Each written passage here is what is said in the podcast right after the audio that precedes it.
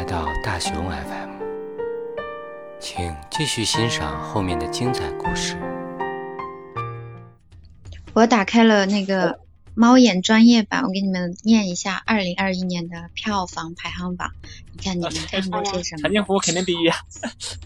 第一长津湖，第二李焕英，第三唐探三，第四我和我的父辈，第五速度与激情九，六是怒火重案，七是中国医生，八哥斯拉大战金刚，九送你一朵小红花，十悬崖之上，十一刺杀小说家，十二扬名立万，十三我的姐姐。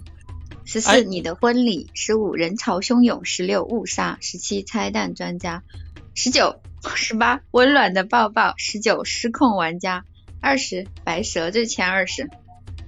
这说明现在电影越来越少了。但是这里面好像没有一部是我特别喜欢的，好像哎，都我挺那啥的。我好像看了还不少呢，我我也看了，我基本上好像都啊看了。对看了不少呢，还而且前一段时间扬名立万算是一匹黑马了。扬名立哦万应该是有，是我没有有看懂吗？还是说我没有 get 到他的那种表现方式，就是那种电影的表现方式？嗯，是什么意思？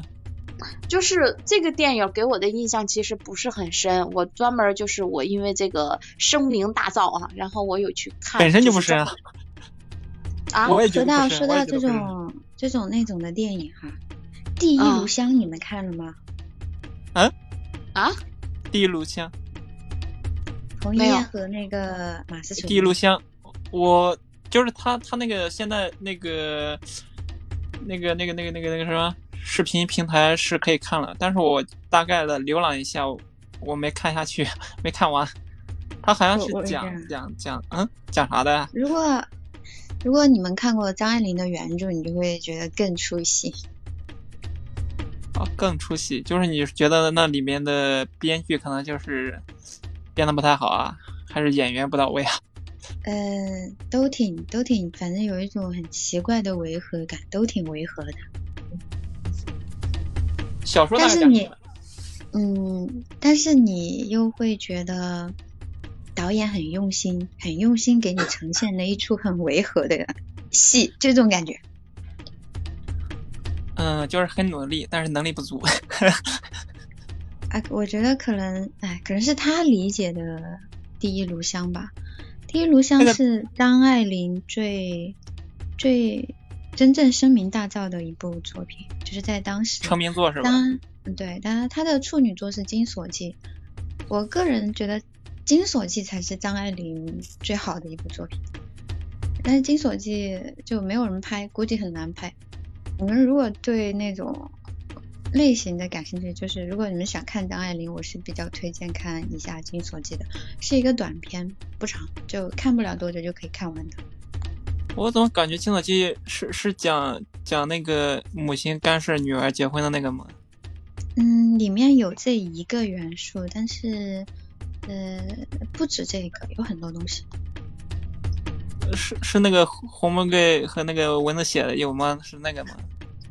嗯，你说什么？我我说里面是有描述那个，呃男人一生中有有两个女人吗？是是这个吗？不是不是不是那个，哦，嗯、你说的那个两个女人，红玫瑰和白玫瑰，那个是另外一个短片。哦，那我可能记差了。我对张爱玲好像也不是特别感冒。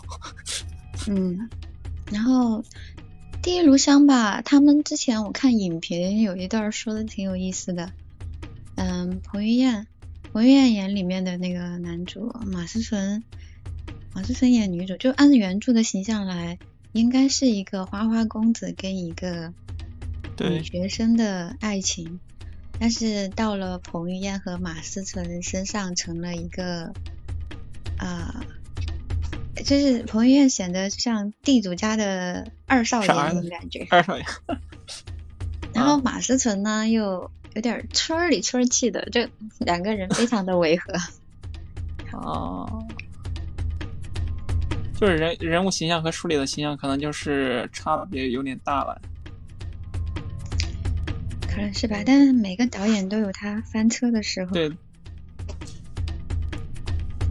其实我不太理解为什么会请马思纯演女主角，还有彭于晏的话，他本来是一个猛汉的形象嘛，我觉得他不太适合那个角色，不理解为什么他们会去演。就是人选的都不是很合适，我会觉得怪怪的。这个这个当时导演其实那个电影上映的时候恶评如潮，然后导演其实有有回应过的，回应过为什么当时会选，可能是一方面出于那个流量启用流量明星嘛，马思纯可能相对他们比较的可能会好一点，然后另外就是受资方的限制还是怎么回事？我记得有报道的，但是我没细看。一般这种都是多方促成的。嗯，也是，但是那个女导演的作品，我印象中好像也没有特别惊艳的。嗯，他没有没有太太过，就是让一听就很有名的那种作品。嗯，是，是一个香港的女导演，我记得。徐安华。嗯，对对对，还挺有名气的，但是她代表作我倒是没什么印象。而且我感觉现在现在现在很多的现现在很多的以前知名的导演拍出来的片子，可能不太不太不太受市场的欢迎了。就是你刚才读的那个报道里面那个《悬崖之上》，它总共票房好像是我印象中是十一点九亿还是十点九亿的，它和那个《扬名立万》的差距其实就不大了。《扬名立万》好像《扬名立万》现在的票有九亿吧？是嗯九。然后那个悬崖之上是十一，嗯，对啊，你他他这样子就差差两亿，但是你看两个导演导演的差距就相对很大了呀。嗯，说到黑马哈，有一个当时我没有去看的电影哈，你们看了吗？叫《人潮汹涌》。人潮汹涌，我看了，它是翻拍的。哦，这样啊。对，翻拍的日本的一个盗钥匙的方法。嗯。呃，刀我先看的刀钥匙的方法，然后人潮汹涌，我好像也看了，但是印象不深，因为哦，我看完了，结尾结的人潮汹涌，但是我记得当时是暑期，不是是那个贺岁档，贺岁档的一个，然后口碑好像还挺好的，但是我看完以后，我发现可能我不符合我个人口味吧，我觉得好好像没翻拍的也不是特别好。嗯，我个人感觉，对于烂片，我印象最深的是那对那对阴阳师系列，什么弑神令啊，什么还有一个啥，那个郭敬明拍那个是啥啊？反正就是阴阳师系列。弑神令那个当当时出预告片的时候，我挺期待的，跟你说，但是后来我我是因为觉得啊，那主角都是我还挺满意的主角，对对对，结果看了个寂寞。就陈坤和周迅嘛，有他俩，我以为稍微那么那么好那么一点点，但是，哎呀，而且里面美女还不少，还有王丽坤，反正就还挺赏心悦目的，大家都就是剧情真的 very good。他的服装其实挺不错的，就是郭靖他服装就挺不错的，我觉得。但是可惜郭敬明，我觉得他太有他的任性和想法了，就变得太不符大众了，看起来就 郭敬明不太看起来不太好看。啊？什么？郭敬明拍的那个，好好像也是类似题材的，我我也想不起来叫啥了。我哦，百度了一下，叫《秦雅集》。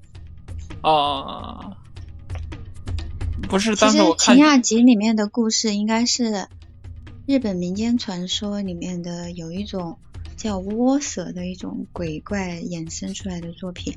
你们如果对那种民间鬼怪故事感兴趣，可以去看一本日本的那个很有名的小说，叫叫就叫《阴阳师》，但是作者叫梦枕墨，他是一个呃在日本挺有名的一个一个流行的小说家。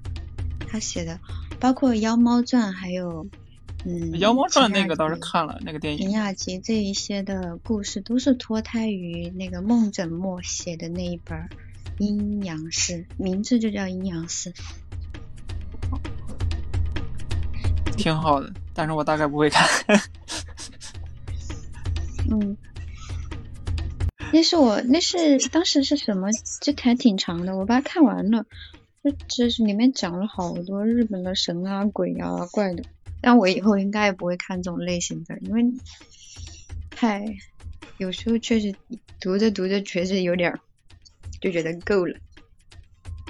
是觉得听起来会很丧吗？看起来。感谢您的本次收听。